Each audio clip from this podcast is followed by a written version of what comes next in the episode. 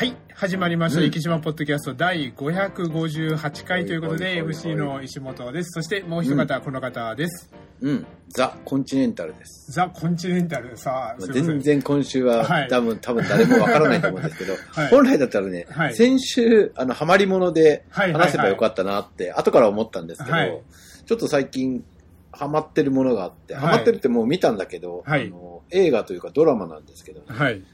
ジョン・ウィックって知ってます、はい、わかります、わかります。ジョン・ウィックのスピンオフができたの、ドラマ知ってます、えーっと、いや、それはわかんないですね。あえっとね、はい。ジョン・ウィックのスピンオフのドラマが、えっとアマプラで出てきてるんですけど、あのホテルがジョン・ウィックの時に出てくるの分かります、はい、はい、あのホテルのしあの支配人さんはい、をあのモデルにしたの若い頃をモデルにしたはい。ドラマがアマプラで公開になったんですけどなるほど。めちゃめちゃ面白いこれ、今見たら、あの、ザ・コンチネンタル、ジョン・ウィックの世界からをっていう形で、あの、アマゾンプライムですね。確かに。これはじゃあ、映画じゃなくて、テレビドラマなわけですね。そうなんですそうなんです、はいテレビドラマなんだけど、はい作りがもう本当に映画みたいに作ってあってこんなドラマ作れるんだお金どれくらいかかったんだろはい、うって。いうはい。ぐらいの感じなんですけど、はいあのジョン・ウィック見たことない人は見てからの方がいい、なるほど。うん、そうしないとあの全くはい世界観が伝わらないので、先にジョン・ウィック見といての見るから面白いって感じはい。もう最近、あの、続きものが、あの、このサブスクだったら、あの、次から次に見れてしまうから、あの、本当に時間に余裕がある時じゃないと危険な時ありますそうなんです。そうなんです。止まらない時ある今回 3, はい三部だったから、はいはいで。も多分受けたらこれこの後作るんだろうなってああ、感じなるほど。ではあるんですけど、はい。ジョン・ウィック、僕個人的にはジョン・ウィック本本編よりも、はい。こっちの方が面白いなって思ど。スう。ピンオフの方が。はい。ぜひぜひ時間があるとき皆さん見てください。ザドラマなんだけど1時間半とか1本があるから長いんで。ほぼえ映画3本分みたいなそう感じです、そうです。映画はい3本分ぐらいありますね。えっ、と、今紹介いたしますと、まあ、アマゾンプライムビデオですね。で、ザ・コンチネンタルということで、えっ、と、こちら検索いただいたら、あの、僕も今すぐ見つかりましたので、出てくると思いますので、あの、なんかの回し物じゃないですけど、よろしくお願いします。はい。お願いします。でも本当に先ほども言いましたけど、ちょっと本当にサブスクってたまに怖い時ありますよね、もう。うん。はい。で、海外ドラマって長いじゃないですか。はいはいはい。で、しハマるとシーズン1、2、3とかはい。があって、なんか、僕、ブラックリストっていうのが好きで、はいあのそっちはネットフリックスなんですけど、はい。でハマってて、あれはずーっと延々と見て、9、シーズン9から、はい。で途中でコロナになって、撮影ができなくて、はい。アニメーションになったんですよ、一時期。でも今はなんかはい新しいのができて、めちゃめちゃ面白いっていうか、あの、なんだろうな。予想を外される、はいめっちゃ。最近よく聞くのが、あの、例のその、俳優協会のあの、ストライキですねうんうん。はいはいはい。あれで、あの、なかなかあの、続編待ってるのに続編が出てこないっていうのが結構あるみたいでですね、なんか。あれもでもなんとか落ち着きそうな感じえっと、先週ぐらいですかね、ニュースで、ねあの、ちょっと、あの、和解したみたいな、なんかそういうふうな話がありましたけど、でも確かに、あの、まあ、あの、最近あの、チャット GPT の話とかもあるけど、うんうん。AI, と CG ですね、これをうまく使ったら、あの、まあ、例えば、名優、俳優、あの、うん。まあ、アイドルだったり、あの、その人自身に個性がある場合はいいけど、本当例えば、あの、洗剤のコマーシャルだったりとか、だったりとか、誰でもいいやつに関しては、もう、ちょい役俳優なんてのはもういらないですもんね、あれができたらですね。10年ぐらい前かな、バットマンで、はい。バットマンが空から飛んできて、はいあの地面に降りるっていうシーンをはい CG で作ったら、はい。俳優がめっちゃ怒って、あのそこを撮り直したっていうのを聞いたことがあるんですけど、そんなの今普通にできちゃいますよね。はい。もうまさにあの、スタントマンとかっていう仕事が将来もう、ねおそらくなくなるんだろうなとなくなるかもですね。はいもうあの、勝手にあの、スパイダーマンの服着てからあの、ドバイのビあの、ビルを登るとかですね、そういうことでもしない限り、あの、もう自己 PR の場はないですよね、おそらくですね。そうね。だからやっぱ俳優さんたちも、とかね、どうなっていくんでしょうね。はいそれこそ声優さんとか合成音声でうん、そうですよね。ね、できちゃうかもしれない。うちなんかあの、はい今、なんでしょう、あの、ワクチンを打つ前に説明とかを、はい。もう読んでもらうんじゃなくて、音声で流したりとかしてるんですけど、はいはいはいそれも合成音声で作ってるんです。ああ、なるほど。留守電、留守電のはい声とかも全部合成音声でやったりとかしてますから。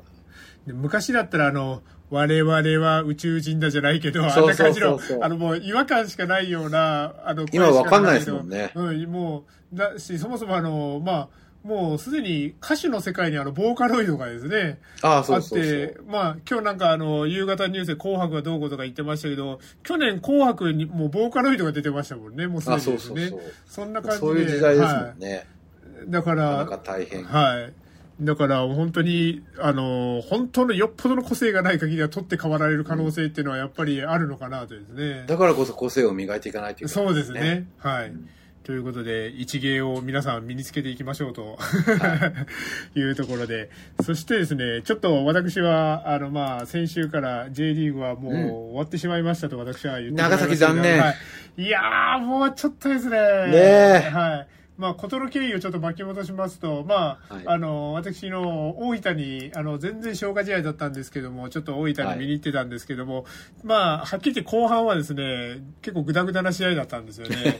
で、あの、まあ、あの、途中経過、J2 の途中経過を見てたら、もうなんかその、自動昇格の2位争いも、プレーオフの6位争いも、もう、ひっちゃかめっちゃかなぐらい、あの、大変なことになってて、もう途中からあの、携帯の画面に釘付けになるようなですね、なんか、周りを見ても目の前で目の前で試合やってるのに。あの、なんかそっちの方に注目してしまうようなっていうところで、まあ、ご存知ない方に説明しますと、ビファーレンがですね、まあ、6位、昇格プレーオフ圏内っていうところに、残り2分ぐらいまでいたんですよね。ねえ。はい。で、あの、結構た、あの、他力本願なところがあって、まあ、6位と7位のチームが直接対決、これが引き分けで、長崎が勝てば、あの、逆転っていうところで、長崎は3対1リードしてた。そして、あの、80何分ぐらいに、その甲府対山形がドロ、あの、引きわ、あの、1対1のタイスコアになったというところで、うんこのまま延長戦終われば、あ、延長じゃない、あの、アディショナルタイム終われば、長崎が6位に滑り込みっていうところだったんですけども、最後の最後の最後で山形が勝ち越して、それで。甲府と長崎がくず共に崩れ落ちるというようなですね、そういうような、はい、展開だったんですよまあ、劇的っちゃ劇的ですけど、はい。山形とかはどうだろうけど、そうですね。で、山形はあの前回のプレーオフの時も奇跡を起こしてるからですね。あの、というのも、あの、このゴールが決まらなきゃっていうプレーオフですね。もうあれは何年だろう。そうだったねあの10いつ年だっけ？そう。10年以上前ですけど、あの、あ、2014年かな。ゴールキーパーがコーナーキックで最後こうアディショナルタイムにヘディングで決めて、はい。あれで山の神って呼ばれたりしましたけど、はあ、そうでしたね。い。はい。そんな懐かしい。山形のプレーオフといったら必ずそれを思い出してしまうんですけど、なんか6位で滑り込んで奇跡を起こしそうな予感がするなっていうのが、はい。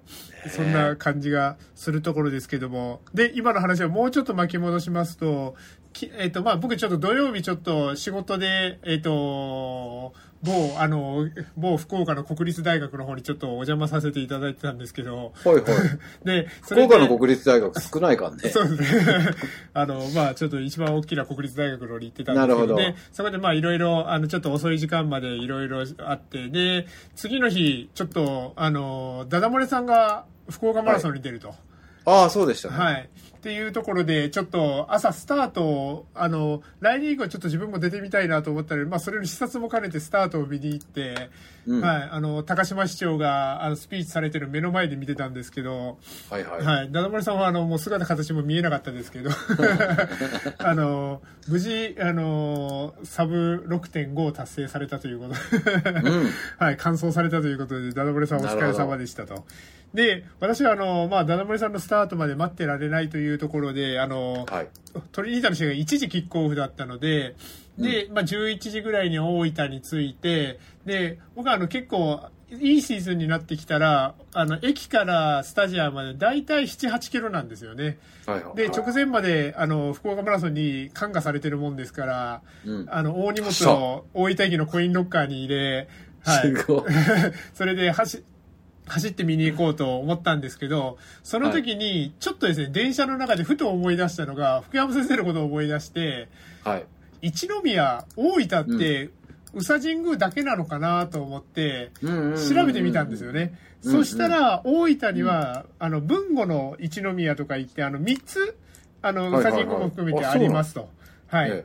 で、いう中で、えっ、と、一つが、あの、梼原八幡宮っていう、ああそうはい、ところがあるんですけども、この梼原八幡宮、ちょっと遠いなと。うん大分市内だけど遠いなというところで、あの、もう一つどこなんだろうとか調べてるうちに、旧、あの、一宮と言われる、元一宮と言われるですね、うんあの、神社が、なんと大分駅とスタジアムのちょうど中間地点ぐらいにあると。へえ、はい。っていうのが、大分社というですね、うん。神社で、あの、大分大明神とも呼ばれる神社なんですけども、この大分社が大分県の名前の由来になっているというですね、そんな、はい。あの、大友宗麟が、あの、はい。こっち、こちらすごくあの、文後一宮として、あの、尊重していたという神社らしくて、でただ、あの、江戸中期ぐらいに梼原、梼原八幡宮ですね、さっき出てきた、うん。それが文後一宮にされてからは、あの、元一宮というような形で、はい、なって、まあ、実際、昨日も言ったんですけども、まあ、はいあの、はい誰かが、あの、あの、境内にいらっしゃるだったりとか、守ってらっしゃるとか、そんな感じではなくても、あの、多分年末年始ぐらいしかここ開かないんじゃないかなっていうような、ちょっと、あの、錆びれた神社ではあったんですけども、そうなんはいです、ね。。この大分社というところで、はい。はいはいで、オートン・フォーリンが、あの、なぜ、あの、尊重していたかっていうと、あの、勝負の神様っていうところも、あるみたいですので、あの、もちろん、あの、この後、トリニータの試合見に行くということで、はい。なるほどあの、お祈りをさせていただきました。願掛けをですね、させていただいて、そしたら、あの、見事勝ちましたので、素晴らしいこれから、あの、トリニータの試合、あの、走って見に行くときは、ちょっと、あの、ルーティンから、はい、しようかなって思うようなですね。なるほど、なるほど。はいそんな、あの、大分社というところに、はい、行かせていただきましたという初めて知りました。はい。ちょっと調べてみる。はい。よろしくお願いいたします。あの、福山先生、さっきあの、写真だけ送ったんですけど、写真だけ送っても絶対わかんないだろうなと思いながら。多分ね、はいはいもしかして、あの、なんか、一宮関係なのかなとはそうそうそうです。あの、ちょっと、匂わせ写真っていうのをちょっと、ははいい、送らせていただいて、まあ、トリニータ自体は、あの、無事に勝たせていただきまして、うんあの、まあ、あの、中途半端な9位フィニッシュというところで、なるほど終わって、ビファーレンとは勝ち点3差ですね。あビファーレンが7位で、大分は9位でというところで、はい。最後の最後までは、あの、ちょっと、あの、争えなかったですけど、まあ、来年は、あの、知り合いの長崎サポーターと共に、来年こそ一緒に昇格しようというふうにですね、うん。はい、うん。誓ったところでしたけども、ぜひぜひ。はい。という、これから長いオフが始まりますということで、あの、貧乏球団には、このオフが、あの、いつも、さあの、寂しいことにはなるんですけども、まあ、また来年を楽しみにしながらということで、はい。なんかで、クラウドファンディングかなんかしなきゃいけない。そうですね。はい。あそういえば、クラウドファンディングって言えば、先週、えっはいと、海ガラスのあ海ガラスの、はい、クラウドファンディング。話したじゃないですか。はい。で、昨日、おと土曜日ね、ちょっと別の飲み会があって話してたら、あの、一升瓶が、はい1万円で一升瓶が返礼品でもらえるっつって、ほうほうほうえ、えっ、と、一升瓶ないじゃんっていう話になって、はい非売品だそうです。ほう。これをもらうだけでもいいじゃんね なるほど、なるほど。。みんなでなって、その場でみんな入れてましたけど。えっ、と、今ですね、クラウドファンディング、えっ、と、あ、これは、えっ、と、生きの花さんのホームページからはいけないのかな？えっ、何ですかと、ニュース。あ、ありました。えキャンプファイヤーでしたもんねー、。そうですね。ありました。えっ、と、そうです。今、海ガラスの。で、えっ、と、先週が、あ、ありましたね。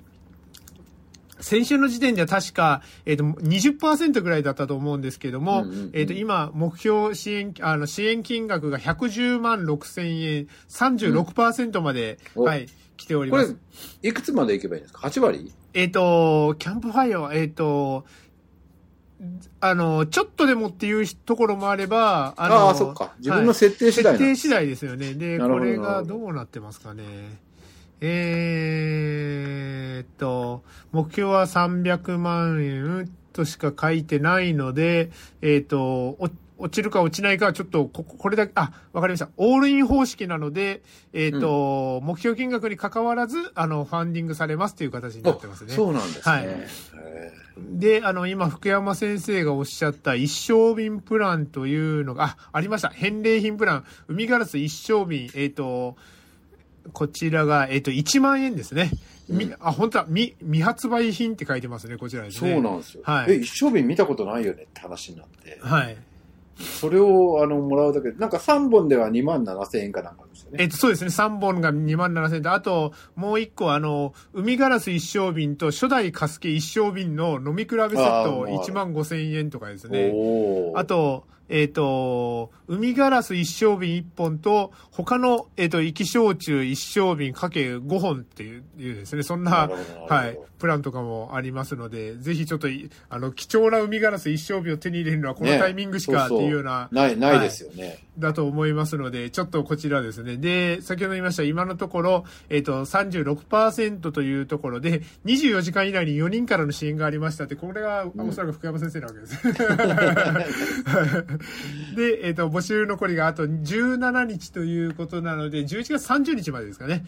はい。ということなので、ぜひ皆さんちょっと、あの、ご興味のある方は、あの、キャンプファイヤーというクラウドファンディングのサイトで、海ガラスと検索していただくか、もう、息でも多分検索したら、で、息焼酎です検索していただいたら確実に出てくると思いますので、はい。見ていただけたらなと思います。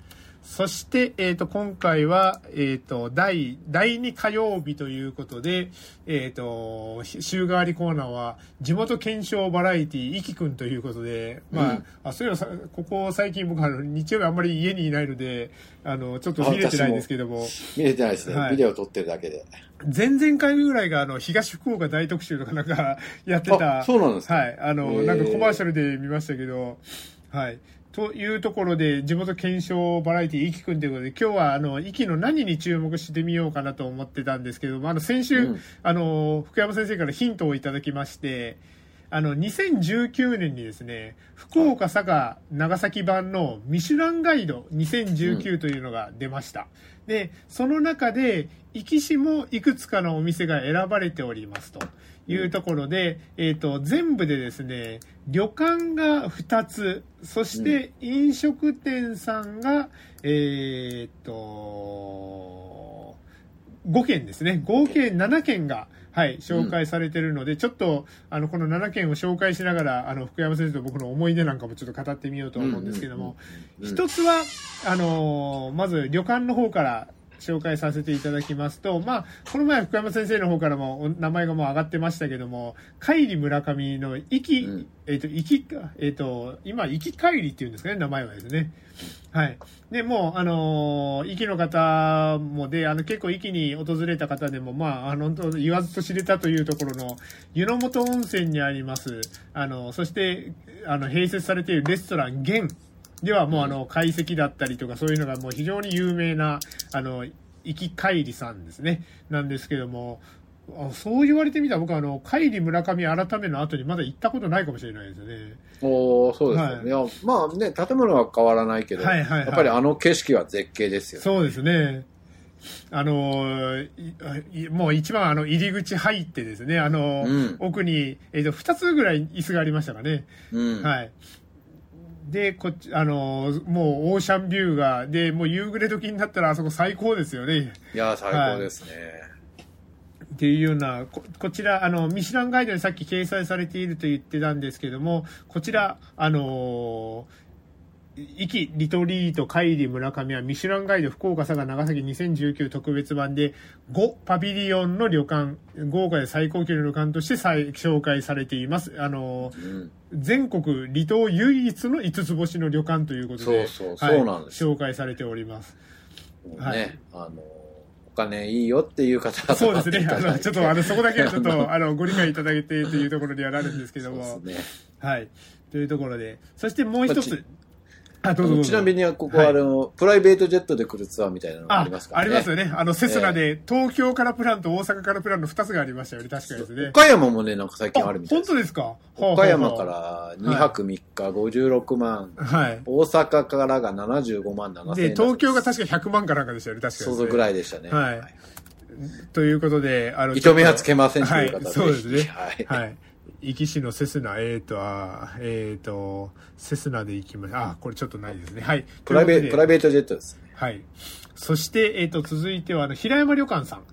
うんこちらも、えっ、と、同じ湯の本の、あの、老舗旅館ということで、えっ、と、まあ、今、あの、結構、あの、旅館もですけども、あの、生き物屋という通販サイトでいろいろですねあの、いろんな料理だったりとか、野菜だったりとかですね、そういうのも通販されてたりだったり、あと、あれ、鯛茶漬けかなんかが、そうそうそう。えっ、と、そうですね、あの、どっか、JAL かなんかの、うん、なってましたよね。なってましたよね、はい。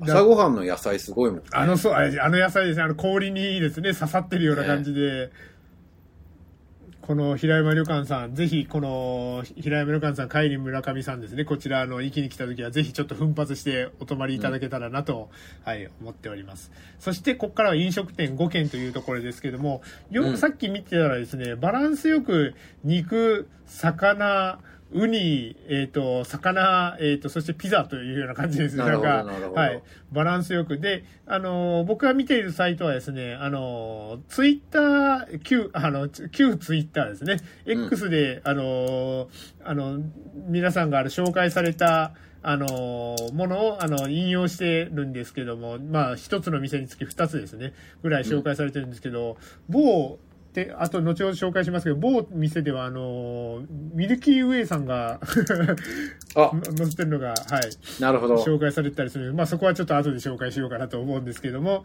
はい、うん。ということで、えっと、最初梅島さん美味しい企業を食べるなら、ここ梅島。芦部港から100メートルほどの位置にあるため駅の到着後や駅から福岡へ戻る際にはぜひ行っておきたい飲食店の一つですというところで、昼は定食とかもあるからですね。結構リーズナブルに食べれる時間帯もありますし夜はあのーお金ですね。糸目をつけなければ、高級のあの肉も出てきたりとかですね、うんうんはい、そんな感じで、あの、年に1回ぐらいは、あの、あれ、食べ放題プランなんかもあったりしますよね。ああ、そうそう。はいまだ今もやってらっしゃる最近ちょうど、あ、そうですね、ちょうど今ぐらいの時期でしたよね。うんはい。で、ここは、あの、食べるだけじゃなくて、えっ、と、ちょっと裏側に回っていただいたら、あの、精肉も売ああ、そうそうそう。ありますよね。売られてたりとかしますので、で、ふるさと納税とかでもでねはい。えっ、と、ありますので、もしよかったらですね、ちょっと梅島さんに、あのー先ほど言いました、芦部港から行く船でしたら、もう、あのーもう目の前に、あの、探す必要はないと思うぐらい、あの、のところにありますので、ぜひ行っていただけたらなと思います。そして、二つ目。味どころ風鈴さん。あああの、壱岐の石田町にですね、あります風鈴さんですけども、あの、もう本当ここ、あの、店主さんが、あの、釣り大好き、釣り大好きで、もうあの、うんうん。インスタとか見てても、あの、釣りの写真がいっぱい上がってくる、あの、方なんですけども、それだけあって、もう本当、あの、魚の目利きが素晴らしいということで、うん。メニューもあの、結構刺身とかはもう日替わりですもんね、いつもですね。そんな感じで、えっ、と、あるんですけども、もう風林さん、先ほど言いましたもう魚っていうところで、あの、結構、あの、全国から、あの、釣り好きの人が集まるお店っていうようなですね、なんか、はい、そういう、だだから、あの、そ、それで、あの、また魚ももらったりとかですね、そういうので、いろいろ、あの、美味しい魚が食べれる店ですので、ちょっと、あの、車がないと不便な場所にはありますけども、レンタカーとか、まあ石田港からだったらね、あの、ね頑張れば歩いていける。頑張ればですね。はい。うんあの、まあ、り旅行客の方ぐらいだったら、あの、結構よく歩かれると思うので、すんなり行けるかなっていうような場所にありますね。そして次は、お食事処三浦屋さん。こちらは、あの、それこそ郷の浦港から歩いたら、そんなに、あの、遠くないところにあるようなやつなんですけども、はいまあ、ここは、紹介とされては、あの、ウニ丼ですね。ウニ丼に定評があるお店ですというところで、実は僕ですね、行ったことないんですよ。おそうなの？はい。なんか、あの、なかなか駅にいると、ウニ丼を食べに行こうってあんまり、はああ、そういうことか。い。なるほど、なるほど。で、三浦屋さんって僕あの、なんとなくあの、観光客の方が行かれるお店っていうなんかイメージあが、あ、なるほど、なるほはいど。、あるので、ねなかなかあの、三浦屋さんにご飯食べに行こうかっていうのをちょっと今まで経験したことがなくて。ああ、そうか、はいそうか、昼間とかね、ちそうですね、ょっとあれ、はい。まあちょっと怖がり的になってます、ね。そうなんですね、はいうん。あの、いつもあの、僕あの、ランニングコース、三浦さんの表か裏を走ってるので、あの、はいはいまあ、あの、すごい通るんですけども、入ったことがないので、福山先生、三浦屋さん行かれたりとかはもちろん、もちろん。はい。あの、人が来て、こう、ウニ丼とかやあなるほどあの行ったりとか。やっぱりそういう、あの、観光案内みたいな感じで行く、そうですねなるほど、なるほ音、ど。音も、はい音もする。まあ、まこちゃん言うみたいに自分でご飯なんか食べに行くっていう感じではなく、なんはいか、どっちかっていうと、連れてく、お供で連れてくそうですね、はい。はい逆にあの、こういうあの、観光でお連れするにあの、もう、よく皆さんおっしゃいますけども、あの、すごく定評のあるお店で、あの、ステーキとかもあるそうですもんね、こちらですね。ね、ステーキはね、はい食べたことないです。あ、そうですか。うん。なので、ステーキ、ウニとかですね、息のあの、食材をご紹介、あの、お客さん来た時ご紹介するなら、こちら、おすすめかなというところですね。そして、えっと、同じく郷の裏で、ここの三浦屋さんからも、あの、歩いてほどなくのところにあるのが、いけす料理丸達さんということで、うんはい。逆に、土曜日ここにおりましたはいあなるほど、なるほど。あの、もう丸達さんと言ったらもう、本当にあの、あの、お魚関係も何を作っていただいても美味しいというですね。美味しいよね。はい。イカね。この前、久しぶりにイカ食べられました。なるほど、なるほど。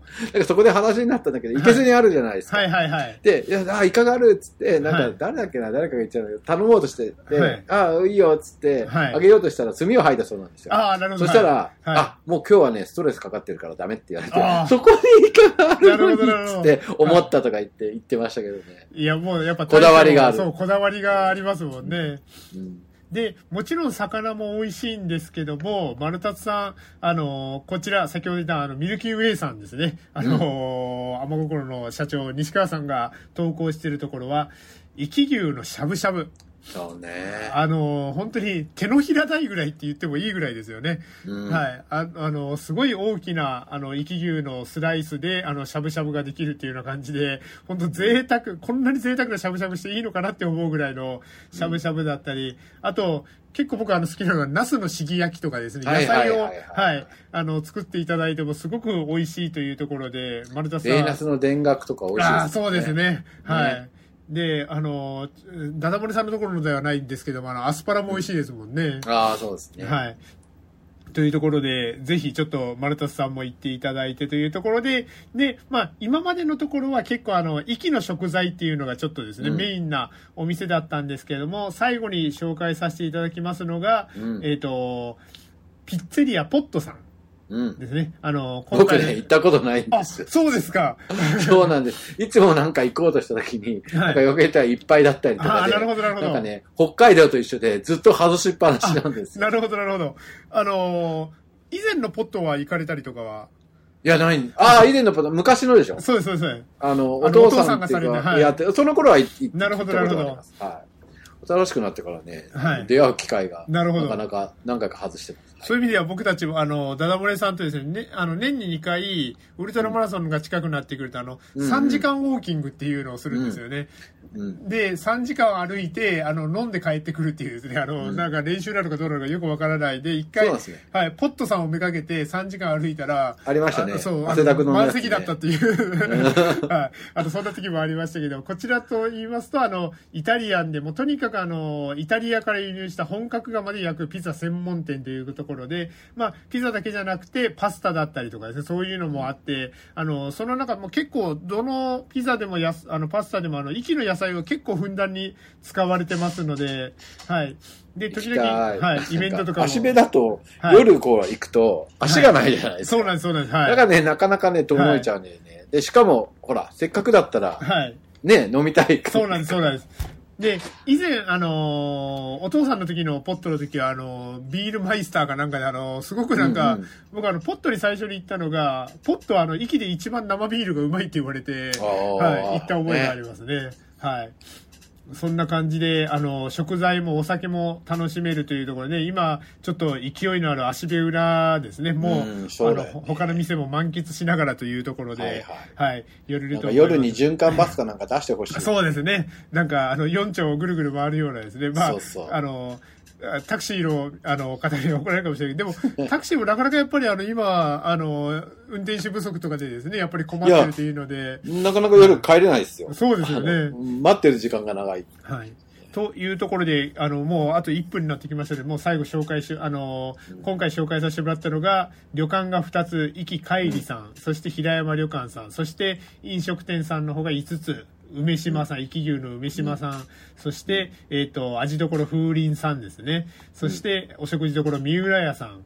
そして、えっ、と、いけす料理丸達さん。そして最後、ピッツェリアポットさんという5件を紹介させていただきましたということで、こんなになんか、はいミシュランに乗ってる離島はないそうです。らしいですね。はい。うんち小さな島にありながらもミシュランガイドに掲載されている今回紹介した2軒の宿泊施設と5軒の飲食店、行き旅行で行きのグルメを堪能するには外せないポイントですというところですので、もしあの、行きにですね、旅行に行きたいなという方はですね、こちらをちょっと参考にしていただけたらなというところで、今週の生島ホットキャストニュースをせずに終わりたいと思います。